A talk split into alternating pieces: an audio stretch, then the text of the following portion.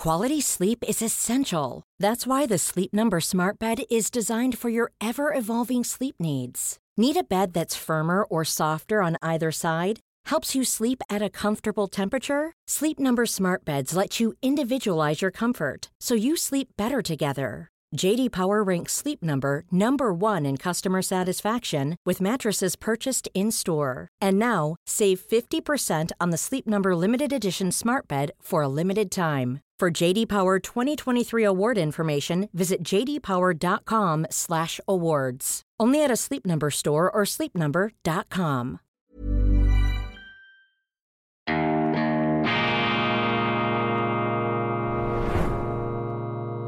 Diese Ausgabe von Weltwoche Daily wird Ihnen präsentiert von Kibun, dem Schweizer Pionier für gesundes Gehen und Stehen.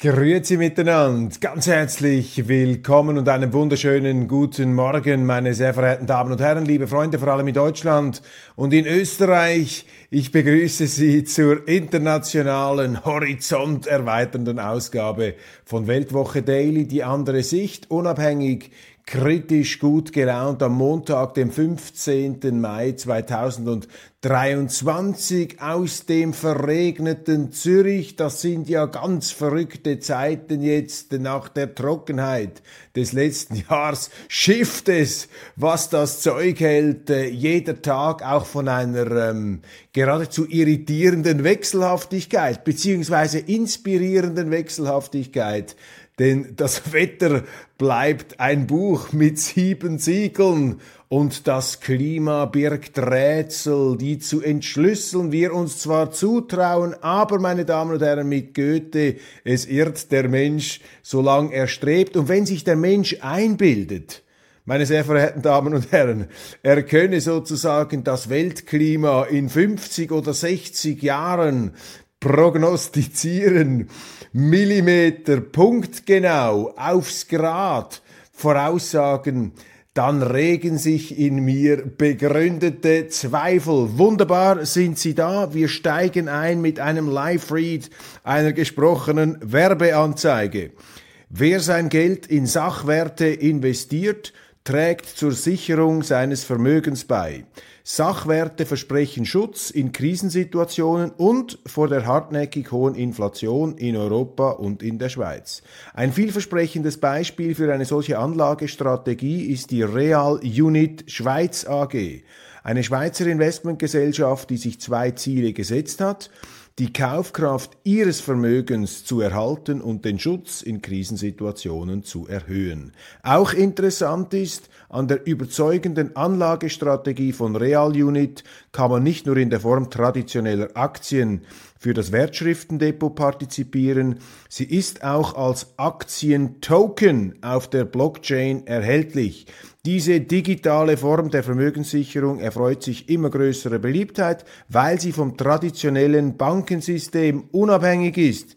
Der Real Unit Token ist zudem sehr speziell, weil er durch reale und knappe Sachwerte wie Gold oder Silber gedeckt ist also keine Kryptowährung mit einem Fantasiepreis. Um die große Nachfrage zu decken, gibt Real Unit im Rahmen einer Kapitalerhöhung weitere Aktientokens heraus. Diese können Sie bis am 25. Mai zeichnen. Informieren Sie sich jetzt über alle Vorteile dieser Anlagestrategie mit realen Sachwerten auf der Website www.realunit.ch. Ich buchstabiere bzw. sage es noch einmal www.realunit.ch. Ende des Live-Reads, Ende der gesprochenen Werbedurchsage. Mit Spannung erwartet worden sind die Wahlen in der Türkei.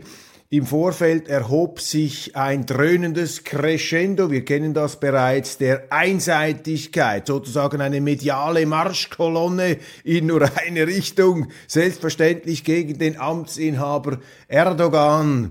Auch er soll ein typischer Vertreter jener Spezies der Despoten sein, auf die sich unsere Medien äh, zusehends eingeschossen haben, nicht äh, allerdings zur Kenntnis nehmend, dass auch unsere Demokratien sich punkto Meinungsäußerungsfreiheit und äh, Vielfalt zusehends in despotische Gefilde zu entwickeln scheinen. Und wenn ich schaue, dass in Deutschland ähm, der äh, Karl Lauterbach, der Gesundheitsminister, nach wie vor sozusagen Long-Covid und Covid fixiert ist, so habe ich den Eindruck, dass nicht nur puncto Meinungsäußerungsfreiheit, sondern auch puncto Grundrechte hier ähm, das äh, demokratische Freiheitsgefühl nicht wirklich sich äh, voll entfalten kann, ist ja im Grunde unfassbar, was in den letzten Jahren den Leuten alles bei uns zugemutet worden ist an Einschränkung von Grundrechten, Ausdehnung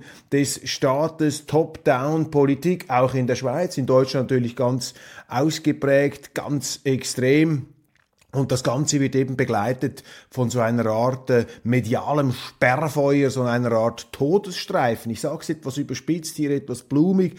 Ein Todesstreifen der Meinungseinfalt wird da ausgerollt um diesen äh, Konsens, den angeblichen der Politik, um die Macht, könnte man sagen, mit der Botschaft, komm ja nicht auf die Idee da, du Bürger, komm ja nicht auf die Idee, irgendeine abweichende Meinung zu haben. Und wer dachte, dass es bei Corona sozusagen den Gipfelpunkt schon erreicht hatte, der wurde äh, beim Einmarsch der Russen oder nach dem Einmarsch der Russen in die Ukraine eines Besseren belehrt, was jetzt da an Einseitigkeit herunterdonnert und herunterbrettert, das hat nun einmal mit Demokratie überhaupt nichts mehr zu tun. Aber wir waren in der Türkei, wir waren bei Erdogan, der einer sicheren, klaren Niederlage entgegen äh, zu äh, schlittern schien. Das waren die Aussagen auch der ähm, Auguren. Man hat gesagt, das Erdbeben habe er schlecht gemanagt, es sei Wechselstimmung. Ein anderer Kandidat, der uns bei unseren Medien besser ankommt, Kilic Daroglu doch jetzt nach vorläufigen Auszählungen, die natürlich wieder bestritten und gegenbestritten werden, aber offensichtlich auch die Oppositionszeitungen scheinen sich darauf jetzt einzupendeln, bei Redaktionsschluss dieser Ausgabe Erdogan bei 49 Prozent, Kilic Daroglu bei 44 ähm, Prozent. Das heißt, wenn es so bei dem bleibt, geht es dann in die zweite Runde in eine Stichwahl, denn bei den türkischen Präsidentenwahlen gilt, sie müssen die absolute Mehrheit, sie müssen also mehr als 50 Prozent ähm, haben. Die deutschen Medien gegen äh, Erdogan, eben Despot versus Demokrat. Und ähm, wir haben einfach unsere Zweifel hier. Ich äh, gebe nicht vor, ein Türkei-Experte zu sein. Ich habe mir den Erfolg Erdogans immer so zurechtgelegt. Ich habe gesagt, unter der äh, kemalistischen, also nachosmanischen Regierung wo, sollte den Türken die Religion, der Islam ausgetrieben werden. Da sind sie zu weit gegangen in der Modernisierung. Und Erdogan ist sozusagen ein äh, islamischer Atatürk, also einer, der quasi die Religion wieder etwas zurückgebracht hat. Relativ vielfältige Koalition hatte am Anfang. Ich habe auch aus, schon auch Kritik gehört, auch aus Schweizer Kreisen, die in der Türkei geschäften. Aber ich glaube, der entscheidende Punkt äh, bei Erdogan war immer, dass er sein Land äh, wirtschaftlich stark gemacht hat. Am Anfang, im Moment schlingen sie natürlich, auch aufgrund von Sanktionen und Bedrängungen von außen. Vor allem aber hat er die Religion in diesem äh, doch insgesamt stärker säkularisierten äh, Staatsgebilde Türkei äh, stärker Gewichte zurückgebracht und dadurch eben auch in den ländlichen Gebieten äh, seinen Rückhalt gefunden. In den städtischen Zentren, in der urbanen Türkei, da ist natürlich ein äh, eher konservativer Politiker wie Erdogan nicht so gut angeschrieben. Und bei unseren Medien natürlich überhaupt nicht, denn dort wird alles Konservative ausgestampft nach Möglichkeit. Landtagswahl in Bremen, die freie Hansestadt, eine der ganz stolzen Handelsstädte. Ich bin ein Befürworter der Hanse. Das ist für mich die äh, deutsche Tradition des Freihandels. Äh, meine Familie mütterlicherseits ja mit äh, Wurzeln in Königsberg und dieses Hansegefühl ist etwas, was natürlich ähm, wirklich sehr, sehr interessant ist und eben Deutschland, das immer im Ruf steht, da das Land der Unfreiheit und der staatlichen äh, Pickelhaube zu sein, das stimmt so ja nicht, auch wenn man genügend Beispiele findet, um auch diese These zu stützen. Ähm, in Deutschland gibt es eben auch eine Freiheitstradition, eine Freihandelstradition und die Hanse äh, gehört dazu. Und in Bremen ist nun interessant, dass äh, jetzt die äh, SPD zulegen konnte. Die CDU hat verloren. Die Grünen haben verloren. Dann eine Gruppe, die ich gar nicht kannte, Bürger in Wut, ein, wie es heißt, rechtspopulistisches, äh,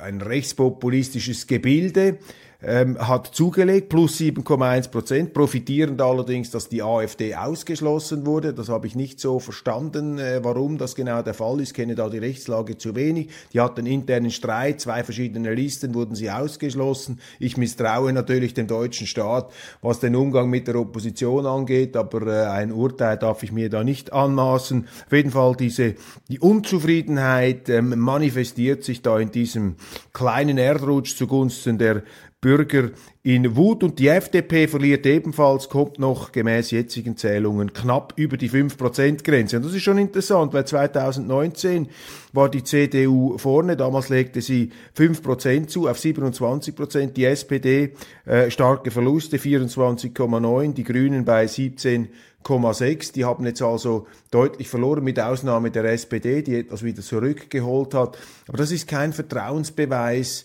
auch äh, weder in die Regierung natürlich, also in die Bundesregierung, wenn man so will, in die Ampelparteien, aber es ist eben auch kein Vertrauensbeweis in die CDU von Friedrich Merz.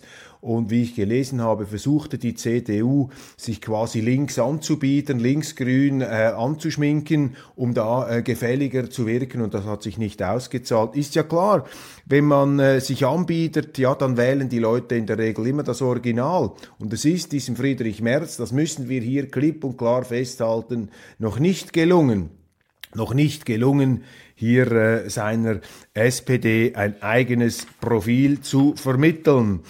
Google und Apple ein neues konservatives Profil. Das, da ist er ja äh, geholt worden. Das hat man ihm ja sozusagen attestiert, wobei ähm, Merz, ähm, wie gesagt, der Entschuldigungskonservative für mich diese Reliefbildung, diese Profilierung noch nicht geschafft hat. Er macht immer den gleichen Fehler.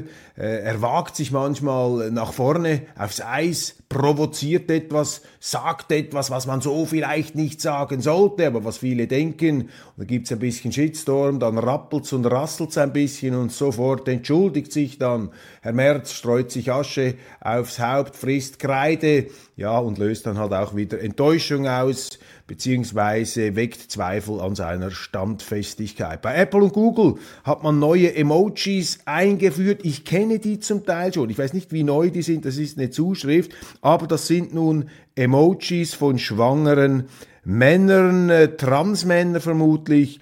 Und diese Emojis, also dass man hier sozusagen in dieser offizialisierten Computerkeilschrift der Emojis der für mich sozusagen ein Rückfall ins Zeitalter äh, der Zeichensprache, die Hieroglyphenschrift, Keilschrift, also eine Art, ähm, wie soll ich sagen, Verdumpfung der Sprache findet hier statt nicht nur in der digitalen Welt, in der Computerwelt, auch in unseren Schulen. Dort sind ja diese Genderzeichen und Gendersternchen, diese Erkennungsmarken der guten Gesinnung, die sind ja da auch immer wieder äh, stark verbreitet. Ich lehne das total ab. Ich finde das nicht richtig, dass man seine Gesinnung hier oder hier sozusagen als Abzeichen permanent vor sich hertragen soll, dass man mit sprachlichen Markierungscodes zum Ausdruck bringen soll, dass man selber moralisch satisfaktionsfähig fähig ist, dass ich also auch ein toleranter Mensch bin, wenn ich so ein Sternchen hinschreibe, das ist doch einfach kompletter Unsinn. Was heißt das? Es hat doch nichts mit Toleranz zu tun, wenn ich die Sprache verhunze. Da wird eben etwas Gutes wie die Toleranz missbraucht, um völlig intolerant, vor allem auch den Kindern, ähm, darüber hinaus aber auch uns, ein bestimmtes Denken, eine bestimmte Ideologie aufzupropfen. Eben diese Gender-Ideologie, die zutiefst unwissenschaftlich ist, die ein Aberglauben ist und die uns weismachen will, dass es schwangere Männer gibt. Und das Ganze wird jetzt auch noch von Google und Apple beglaubigt mit den Emojis von schwangeren Männern, natürlich in allen Farbabstufungen und Farbschattierungen ist einfach nur noch peinlich, aber es ist eben mehr als peinlich. Es ist der Ausdruck, dass äh, bei uns im Westen hier äh, namhafte Konzerne, Bildungsinstitutionen, Politiker und vor allem auch Medien einer Ideologie hinterherrennen, die nicht auf dem Boden unseres aufklärerischen, rationalen und wissenschaftlichen Weltbilds steht. Denn die Behauptung, die hier geäußert wird, dass ja Männer auch schwanger sein können. Die leugnet ja die Tatsache biologischer Unterschiede zwischen Mann und Frau, aber diese Unterschiede gibt es und die wirken sich ja auch auf die Gesamtpersönlichkeit aus. Nicht im Sinne von in jeder Hinsicht unübersteigbaren Schranken, aber in wesentlichen Fragen eben schon. Und indem man das gezielt und brutal verwischt und allen, die dagegen sind, sofort versucht, ein schlechtes Gewissen einzureden. Ja, du bist intolerant, du hast etwas gegen Homosexuelle oder Transgender-Personen. Eine ganz kleine Minderheit sind diese Transgender-Leute bei uns. Aber jetzt versucht man das auch wieder hochzustemmen zu einem Massenphänomen ähm, und auch da eine zweite negative Auswirkung, gerade wenn man mit Kindern in der Pubertät das Ganze sozusagen ins Hirn hineindrückt dann äh, besteht zumindest ein gewisses Risiko, dass die Kinder verunsichert werden. Und es steht doch einfach dem Staat nicht zu, meine Damen und Herren, ich weiß nicht, wie Sie darüber denken, aber es steht doch dem Staat nicht zu, äh, sich dermaßen in die Intimsphären auch der Identitätsbildung unserer Kinder hineinzudrängen. All diese linken und bis linksextremen Gender-Ideologen, die jetzt da das Zepter führen, das halte ich für gefährlich und das ist sicherlich auch ein Grund dafür, dass immer mehr Eltern darüber nachdenken, ihre Kinder nicht mehr an solche Volksschulen zu schicken, sondern die eben abziehen um sie äh, an privaten Institutionen ähm, äh, unterzubringen, wo man noch wissenschaftlich äh, arbeitet und eben nicht auf der Grundlage solcher Ideologien. Wir haben ja in der Schweiz dazu jetzt gerade eine große ähm, Diskussion gehabt, ausgelöst übrigens von Weltwoche Daily bezüglich eines Gender-Tags an der Schule in Stäfa. Sie erinnern sich, ich habe auch äh, mit Blick auf Deutschland über diese katholische Kindertagesstätte St. Hubertus gesprochen, die die ähm,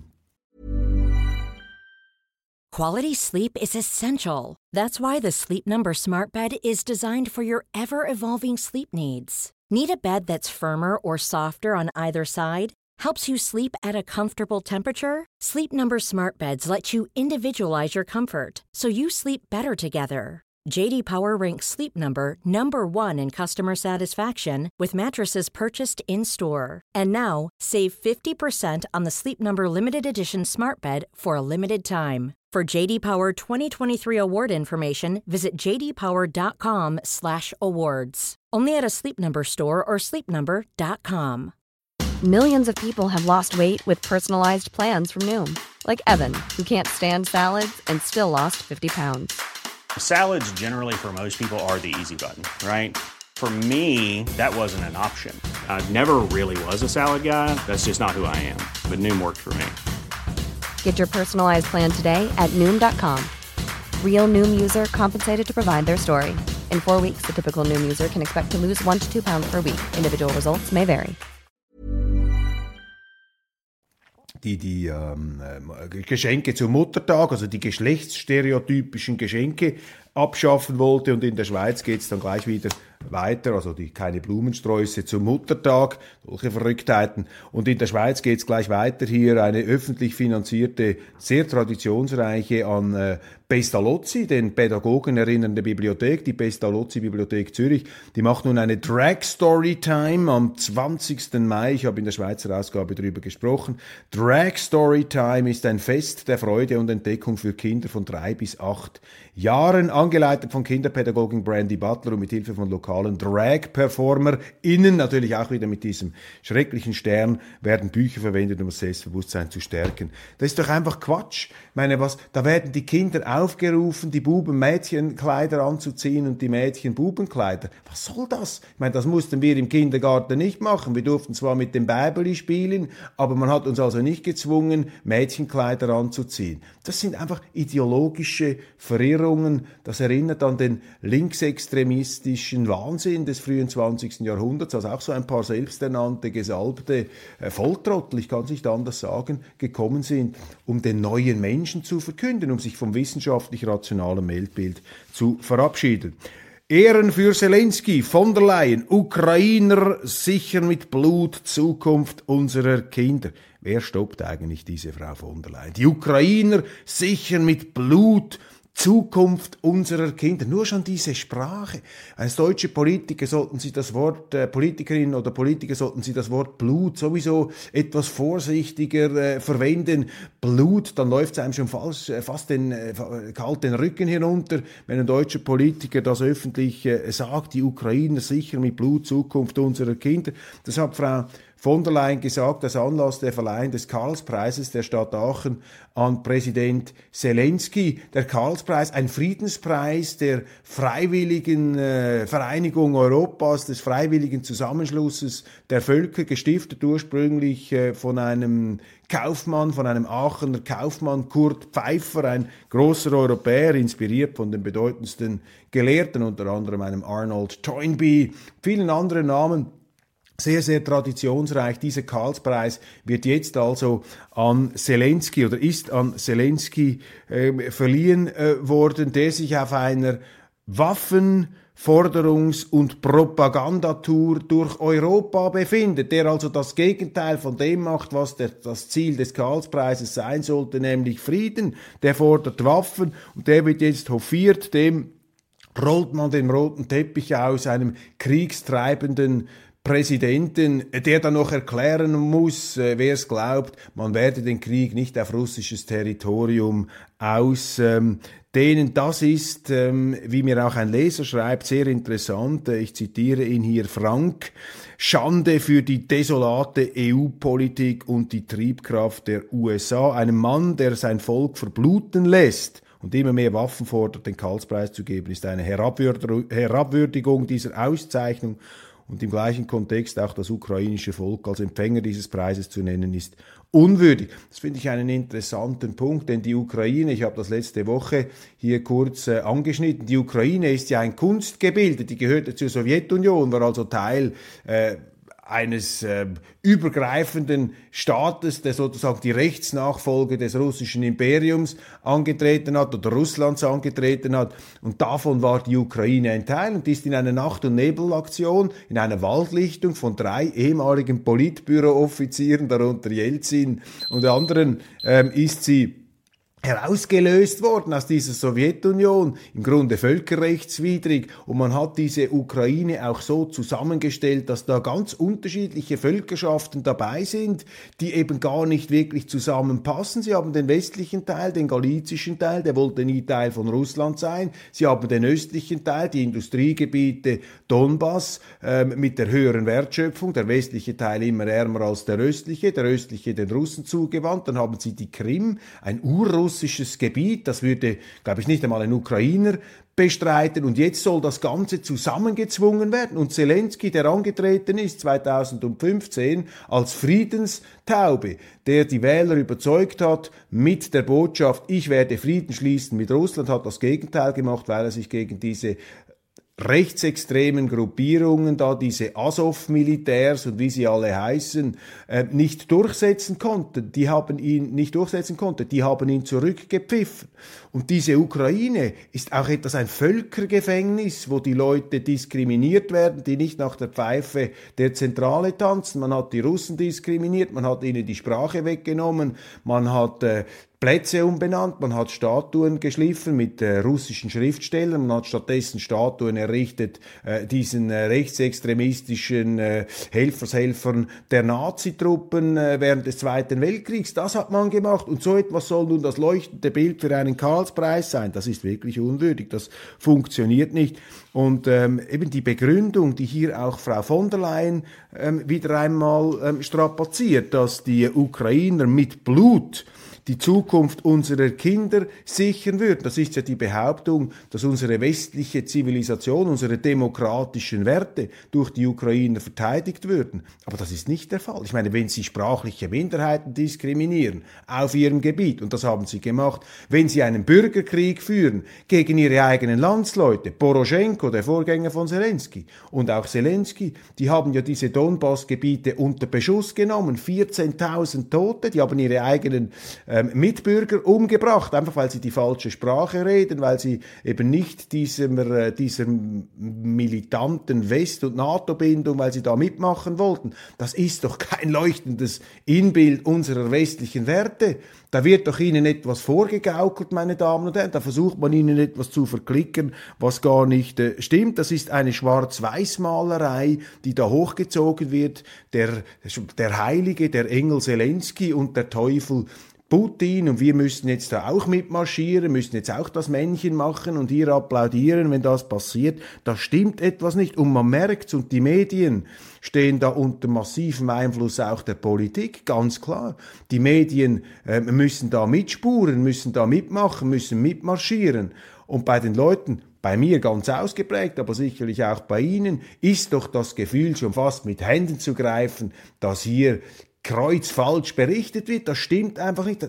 Das entspricht nicht der Wirklichkeit, meine Damen und Herren. Und Herr Zelensky, bei allem, was er ist, er ist jetzt sicherlich kein leuchtendes Vorbild puncto westlichen demokratischen Werten und dem freiwilligen Zusammenschluss der Völker. Weil die Krim hat in einem Volksentscheid sich losgesagt von der Ukraine. Das heißt bei uns immer eine Annexion, eine Annexion.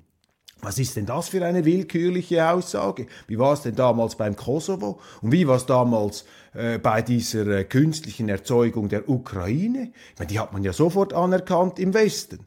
Ähm, anderes anerkennt man nicht. Volksentscheide sind nicht gleich Volksentscheide. Das eine ist eine Annexion, das andere ist das Gegenteil.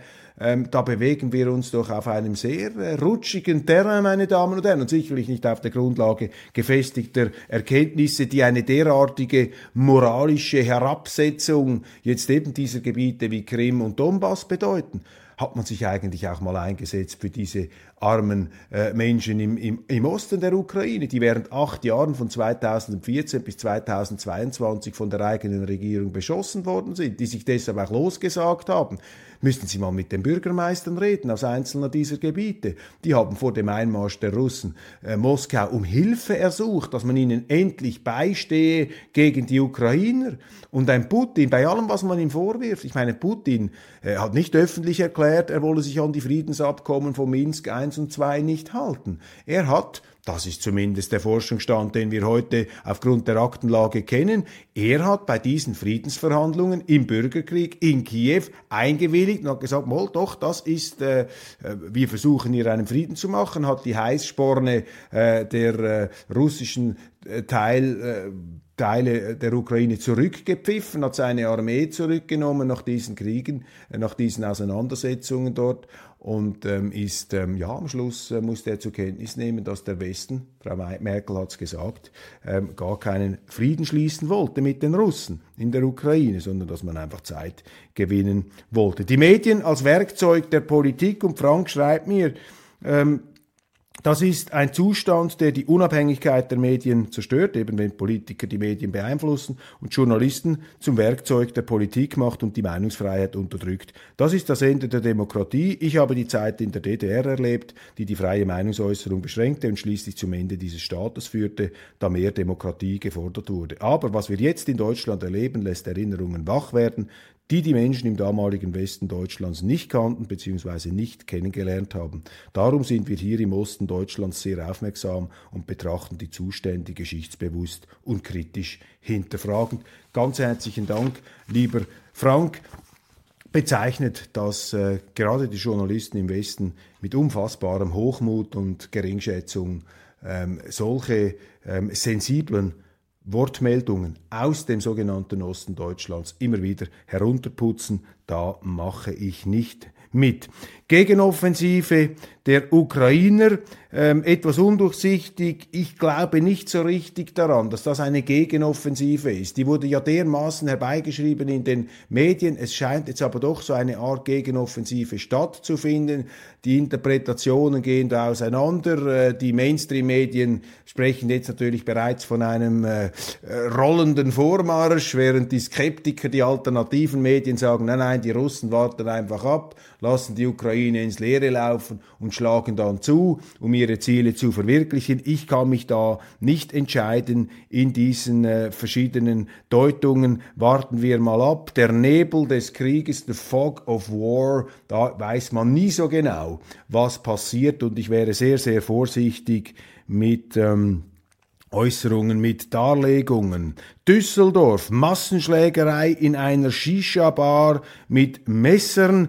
Das habe ich einfach rausgepickt, weil solche Meldungen ähm, erschreckend alltäglich geworden sind in Deutschland. Diese Schlägereien, diese Messerstechereien und diese aus dem Boden äh, schießenden Shisha-Bars, das zeigt eben, wie in Deutschland sich die Situation verändert. Dann auch ein Thema, das Sie vielleicht als mittelständischer Unternehmer oder als unternehmensfreundlicher Mensch interessieren sollte. Sie haben ja das sogenannte Lieferkettengesetz jetzt in Deutschland. Das ist ein Killer für die Wirtschaft, weil da müssen Sie über alle Zulieferketten überprüfen, dass die Menschenrechte und all die Vorsichtsmaßnahmen gemäß deutschen Standards eingehalten werden. Also sozusagen am deutschen Wirtschaftswesen soll die Welt genesen und verantwortlich ist am Schluss der Unternehmer, der kleine und mittlere, dass alle seine Lieferanten, wo auch immer sie auf dieser Welt sind, die hohen Standards einhalten, die in Deutschland gelten, die zum Teil auch verrückten Standards.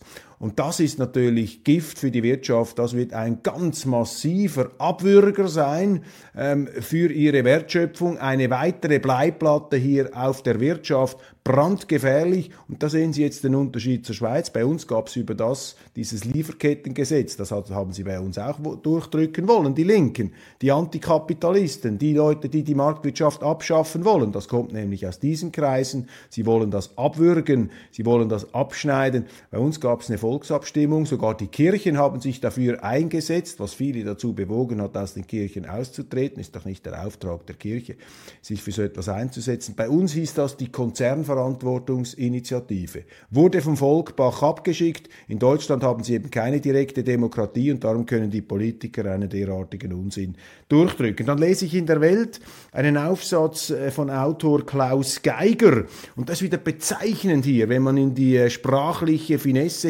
hineingeht, da sehen Sie eben, wie sie täglich manipuliert werden, auch 30 Jahre nach ihrem Zerfall existierte in den Köpfen deutscher Spitzenpolitiker nur die Sowjetunion. Die Bundesrepublik war blind für die klare Unterscheidung zwischen Täter und Opfer, das Treffen von Zelensky und Scholz etc. Endlich scheint der deutsche Blick nach Osten geschärft. Also ihr bösen Deutschen, vor 30 Jahren gab es nur die Sowjetunion. Ihr habt gar nicht an die Ukraine gedacht. Merken Sie etwas? Klaus Geiger scheint gar nicht realisiert zu haben, dass die Ukraine Teil der Sowjetunion war. Jetzt versucht man das schon so hinzudrehen, dass man sagt, ja, wer nur die Sowjetunion gesehen hat, der hat natürlich die Ukraine nicht gesehen. Aber Entschuldigung, die Ukraine war ja Teil der Sowjetunion. Also die Autoren da der führenden deutschen Zeitungen, die sind dermaßen imprägniert, dermaßen mariniert in diese ganzen Meinungssoße, dass sie ähm, hier wirklich also in manipulativ verzerrender ähm, Absicht schreiben. Dann, der wird sicherlich äh, gefeuert werden. DFB, Deutsche, Fußballpräsident, äh, Deutsche Fußballbund, Vizepräsident Hermann Winkler äußert sich in einem Instagram-Beitrag despektierlich über den ukrainischen Staatschef Volodymyr Zelensky. Der Verband kündigt ein Gespräch mit dem Funktionär an. Ich glaube, den werden sie rausschmeißen. Der Deutsche Fußballbund, aber das, nicht, dass ich das richtig fände, der Deutsche Fußballbund hat nach einem despektierlichen Ding und so weiter. Winkler schrieb am Sonntag bei Instagram, Zitat, Berlin heute Morgen, dank Allgemeinverfügung aufgrund des Besuchs eines ehemaligen ukrainischen Schauspielers ist die City weitestgehend abgeriegelt, die Spree für Touristen teilweise gesperrt. Also da regt sich einer darüber auf, dass wegen eines ehemaligen Schauspielers die ganze City äh, lahmgelegt wird, nicht nur wegen der ähm, Klimakleber und dieser ganzen äh, grünen Terroroffensive, die sie da erlebt haben, die staatlich dann auch noch geduldet wird. Übrigens ein Verfassungsrechtler heute Morgen in den Medien sagt, ein Herr Müllers sagt, das sei ein Grenzfall sei nicht unbedingt eine Straftat, wenn man sich irgendwo auf eine Straße klebe. Da müssen Sie sich auch nicht wundern, wenn schon die obersten Verfassungsrecht, äh, Verfassungsrechtler sagen, das seien keine Straftaten mehr, wenn es die Leute dann auch machen und sich einfach irgendwo auf die Straße kleben. Aber wehe, Sie sagen etwas, was den Behörden nicht passt, wehe, Sie bezeichnen Herrn Zelensky, was ja stimmt, als ehemaligen Schauspieler. Also wenn man da schon Probleme bekommt, wenn Sie sagen, das ist ein ehemaliger Schauspieler, das sei despektierlich. Und da müssen Sie antragen, haben beim Deutschen Fußballbund. Da sehen Sie auch, wie dieses Manipulationsgehabe sich in den Hirnen festgefressen hat. Das sind schon totalitäre Anwandlungen überspitzt gesagt, natürlich eine totalitäre Gesellschaft ist nochmal was anderes, aber auch äh, kleine, auch äh, große Diktaturen haben mal klein angefangen. Das heißt also, sie haben hier eine Stimmung, in der man sich verantworten muss, offenbar, und das wird von den Medien nicht kritisiert, wenn sie etwas sagen, was stimmt, was jetzt vielleicht nicht unbedingt sehr schmeichelhaft gemeint ist, aber ich glaube, dass Hermann Winkler, der DFB-Vizepräsident, mit diesem Satz vielen Leuten aus dem Herzen gesprochen hat, aus der Seele, weil es geht doch den geht vielen so, dass sie diesen ganzen Zelensky-Kult nicht mehr aushalten. Auch wenn sie sogar noch Sympathien haben für die Ukraine und sagen, ihr armen Kerle werdet da von den Russen kaputt und flach gemacht aber dass man das dermaßen überhöht, dass man den zu einer Art Mischung aus Mutter Teresa, Jesus und Gandhi hochstemmt, da machen die Leute nicht mehr mit und da äh, kann es einem dann schon mal hier den Klagen, äh, kann einem der Kragen äh, platzen.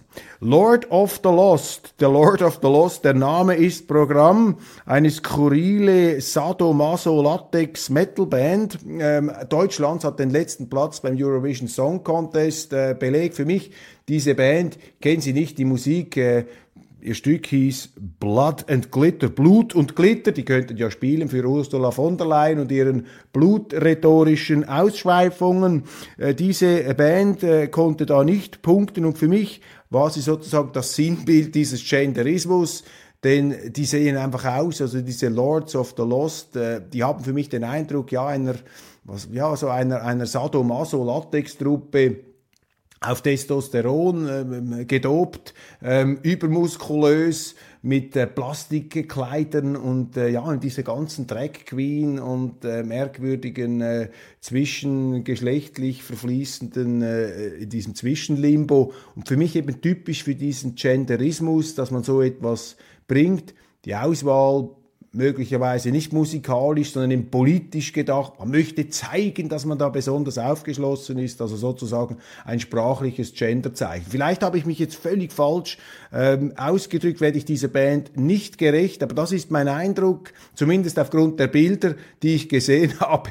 Der Eindruck mag falsch sein, belehren Sie mich, aber offensichtlich war ich nicht alleine mit meinem relativen Befremden. Die konnten jetzt also nicht zuschlagen da als äh, Krönung der deutschen deutschen äh, Hochkultur, der Dichter, Denker und äh, Musiker.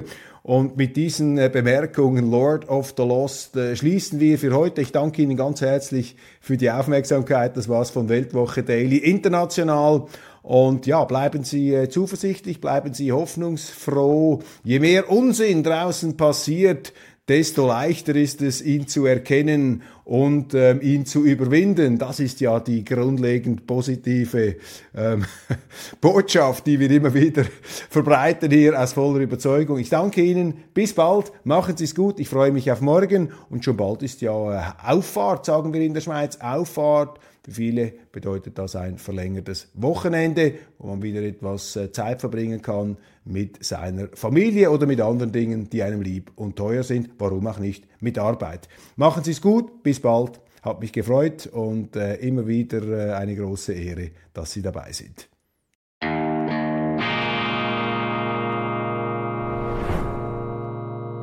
Diese Ausgabe von Weltwoche Daily wird Ihnen präsentiert von Kibun dem Schweizer Pionier für gesundes Gehen und Stehen.